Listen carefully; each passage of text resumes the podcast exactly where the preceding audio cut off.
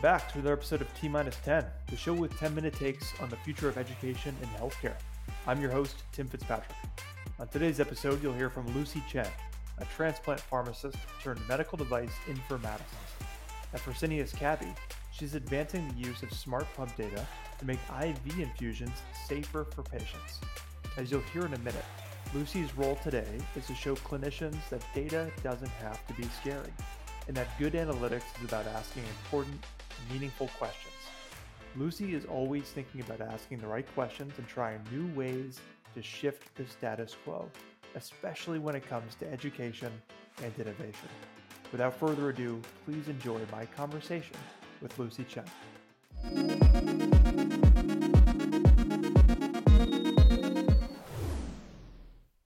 Lucy, so good to see you. Thank you so much for joining me on T minus 10. Good to see you as you as well, Tim. Um, so I want to give you a chance to introduce yourself and and what you do. I'm excited to have you on. Um, we haven't had a chance yet to dive into, I think, pharmacy and transplantation as much as I would like. So this is a kind of a great opportunity, and I'm, I'm thrilled to have you on. So if you don't yeah. mind, give people an idea what what you do. Yeah, I'm thrilled to be here. Thanks for inviting me. So my name is Lucy Chen. I am a pharmacist by background, and I started my pharmacy career at one of the large academic hospitals here in Toronto, Canada. Uh, ended up spending sort of the first decade in my career there, actually. And most of that time, I specialized as a kidney transplant pharmacist. Um, so education definitely really featured as sort of the steak and potatoes of that job.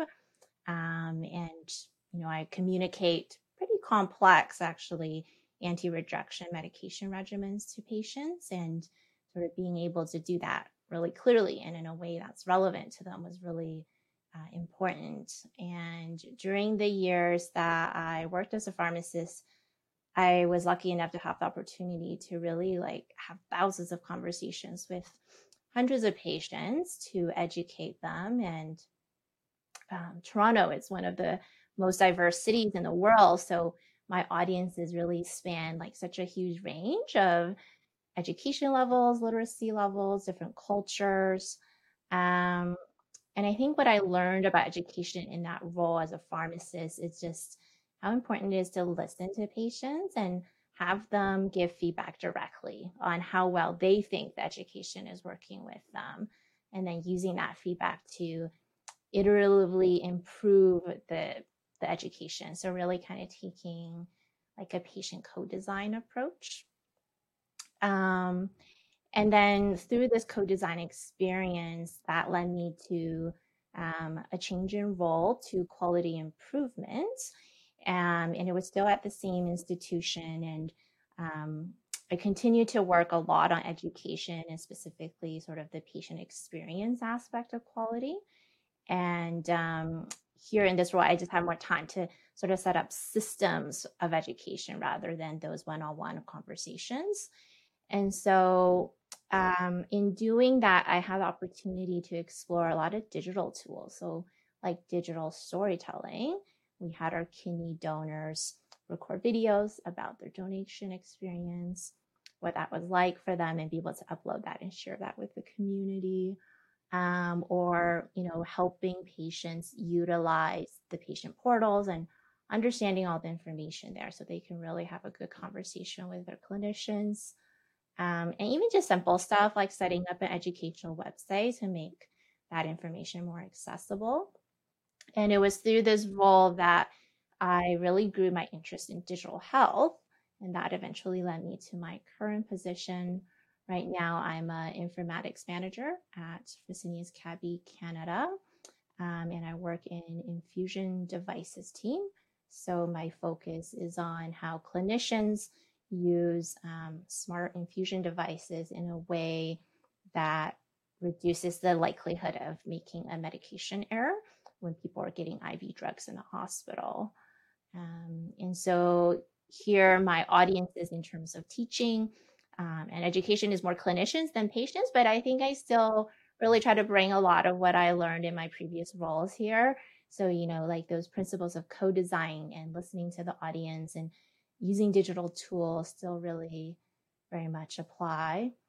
Um, I think as I think about my career, it reminds me of how we met, which is um, I just came across Ikona Health on um, LinkedIn and I was like, wow, it's like digital health, education, nephrology, all the things that I've experienced in and interested in that's close to my heart was kind of like distilled. I was like, oh my God, I got to reach out to Tim.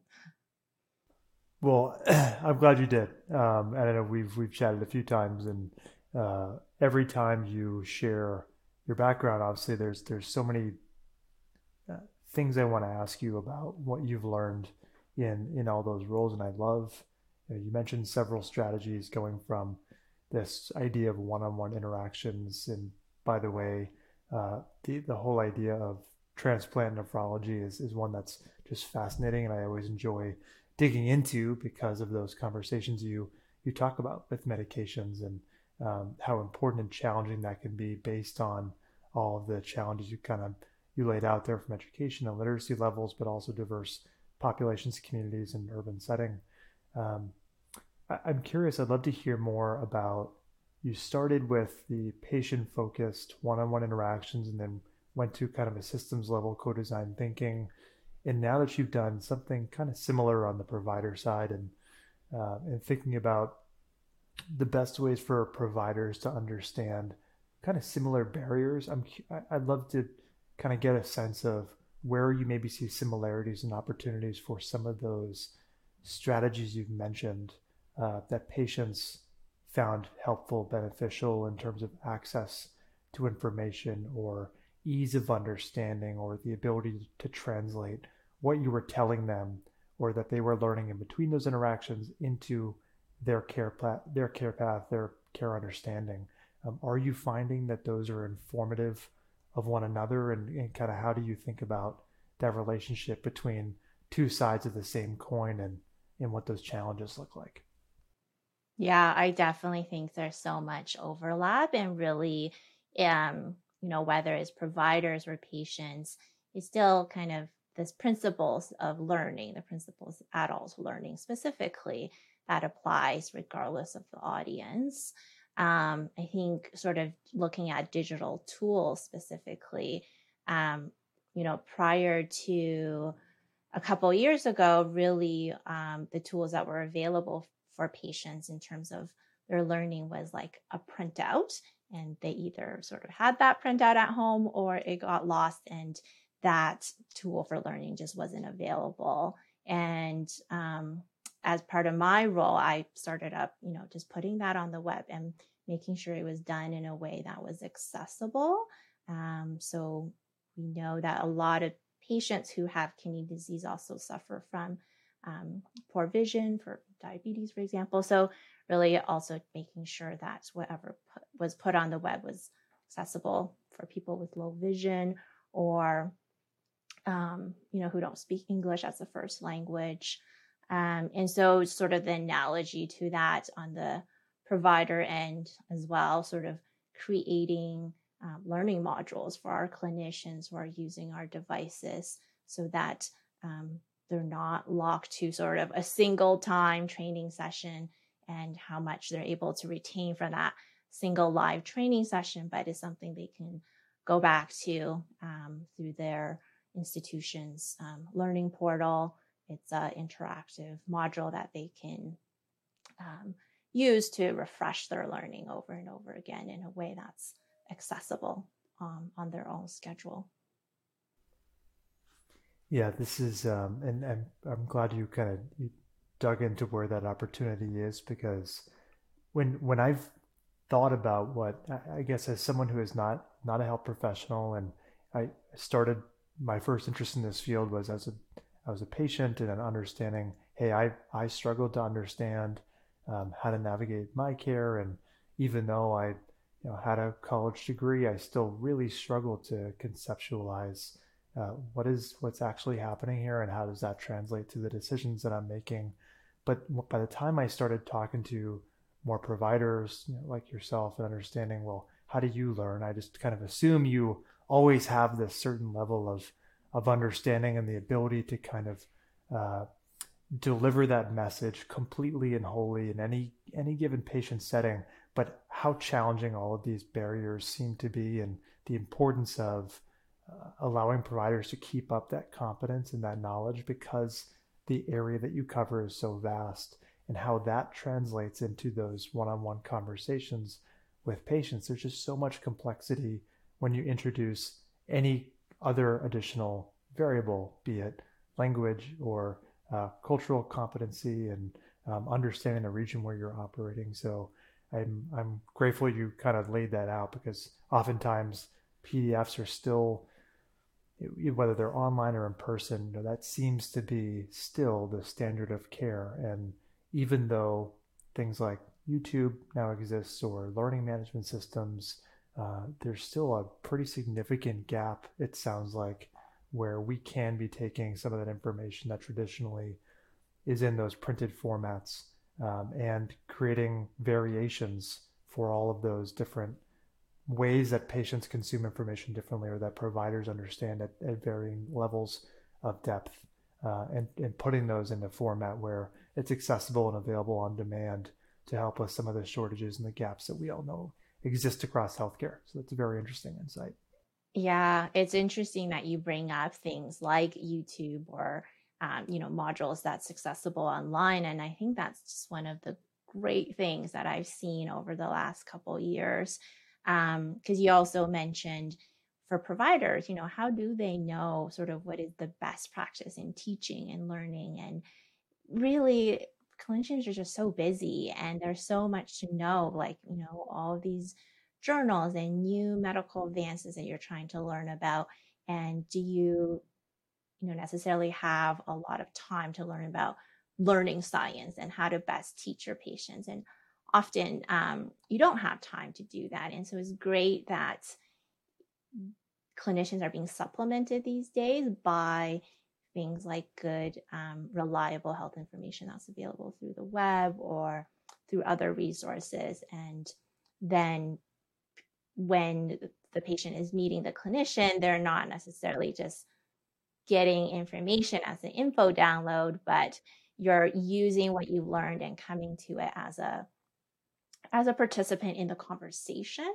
Um, and I think that becomes a much more satisfying visit for both the patient and the clinician. Mm-hmm. I think so too, and just you know, personal experience, things that I've heard, and working with our partners. Uh, but I think the other side that you mentioned earlier around not only patient portals and access to lab results, but the stories you talked about, where actually recording and telling those stories. Uh, I, would love to hear if you have comments on peer support online, uh, especially in transplantation, kidney transplant, where we've seen this uh, at play. Just plays such a, a critical role in um, not just information delivery between patients and understanding what's next, but kind of easing any anxieties or fears or uh, demystifying kind of the the actual journey of what's ahead. Where where did those sorts of interactions in your experience play into the learning ecosystem for patients, and especially as someone that's been involved as a central uh, care team member in that transplant pathway, for example? Yeah, that's such a great question. Um, and so you know throughout my my role um, when i worked as a pharmacist and later in quality um, i had the opportunity to undertake a study with a few of my colleagues and it was a qualitative study looking at um, hearing from patients directly what they think they want to know after transplant and what they think they need to learn told in their own voice. And so it was um, one-on-one interviews with uh, the patient participants. And i think what you've brought up was really one of the like highlights that really struck me um, as sort of the significant results of this study which was that um, you know i think prior to this i had a very really kind of shallow understanding of education i think my concept was very much like if people know the right information, they can do the right thing to take care of their health. Um, but because we had this opportunity to really dive deep into sort of the inner worlds of patients and hear them speak about their experiences, I think like education and also um, learning sort of education from providers or from their peers really plays a much deeper um, and more impactful role than simply like knowing what to do. It's um, sort of speaking to their peers and learning what that experience is like. It gives people back um, what chronic illness often takes from them, like just confidence, sort of an agency over their lives, um, sense of self efficacy, that connection where as living with illness is often very isolating. I think it really gave me a, a new appreciation for health education wherever that source come from, whether it's providers or peers. Um, it's a very kind of almost sacred task um, to give people back what chronic illness kind of um, takes from them um, that you have no control over. Yeah, this is um, it, this idea of uh, bringing confidence back and self efficacy back, uh, however that's done, and often it is through storytelling. It is through all the tools that you mentioned at the beginning and, and here again, uh, however that's delivered. And I, I, one thing that I've grown to really appreciate um, in speaking with providers and, and frontline care, whether it be a technician in a dialysis clinic or um, or a social worker, someone who really enjoys understanding the why, the why behind why the patient wants to follow a certain care path or wants to understand that bit of information that might help them unlock uh, that confidence or that self-efficacy. Um, I, I've just grown to appreciate that so much, and clearly I hear it here in the fact that you've gone through that those studies and had the one-on-one qualitative interviews with patients um, and have these highlights to, to kind of benefit from. So I think that's a, a great segue into how I love to wrap up these conversations or think about the tail end, and that is forward looking uh, as someone who has been so closely involved with patients and now on the informatics side and working with providers, physicians. Uh, I'm curious what from what you've learned and worked on, and clearly you have a, a wealth of experience across learning and strategies. What are you excited about, or what are you optimistic about in terms of education uh, in the future of healthcare? And I mean that uh, on either side, and please feel free to take that where you will, but either patient side or physician side, what are the things that have you excited based on all you've learned so far? I think it's really the the tool. So, you know, we've seen an explosion in investment into digital health, uh, different platforms, different tools over the last three years or so. And I really think that's going to be um, the game changer going forward. Um, and I think, you know, maybe often we think about, okay, it's going to be more convenient, it's going to be more accessible. But I think if we go one step beyond and think about how it really changes people's relationships with their providers to be so much more, I think, useful.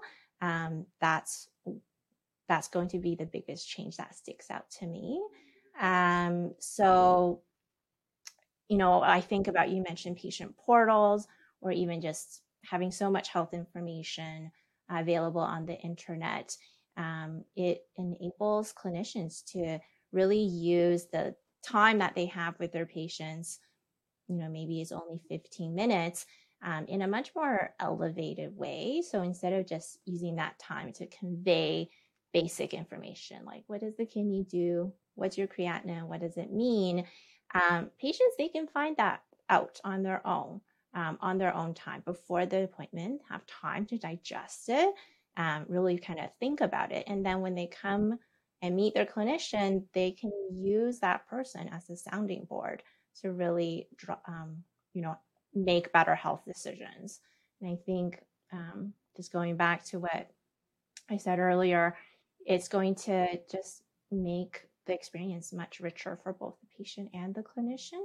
Um, I think, you know, as a pharmacist, as a nephrologist, nurse, whoever, um, you know, they really get to use the full extent of their expertise and experience to have those meaningful conversations rather than just simple sort of information download.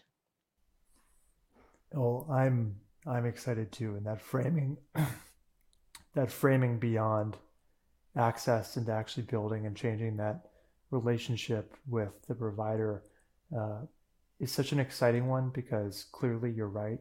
In the last several years, the amount of attention and investment that's gone into digital health tools, but also into innovative care models, uh, especially in kidney care. We know that there are more interactions. We know that uh, multidisciplinary care teams are playing a greater role with increased visit frequency and interactions throughout the patient journey. And what better way to, than to, to realize education is a fundamental part of that experience. Uh, so I, I really enjoyed that description of building on that relationship and getting the most out of that time as those numbers of visits increase. Uh, but certainly that's just a more sustainable way forward. So, Lucy, thank you. It was so great having you on here. Um, where can people find you, connect with you after this show? I'm on LinkedIn um, as well as Twitter. Do I just say the link or that's that no, that's that's perfect. Uh, okay. Uh, we'll make sure that we I, we just want to know where you prefer to, okay. to okay. where you're kind of talking about these topics. Uh, we'll make sure that your links are in the show notes for this episode. Um, but we'll we'll handle all of that. So Lucy, thank you for thank you for joining us. Really good to have you on T minus ten. Thank you. Thanks, Tim. Great chatting with you.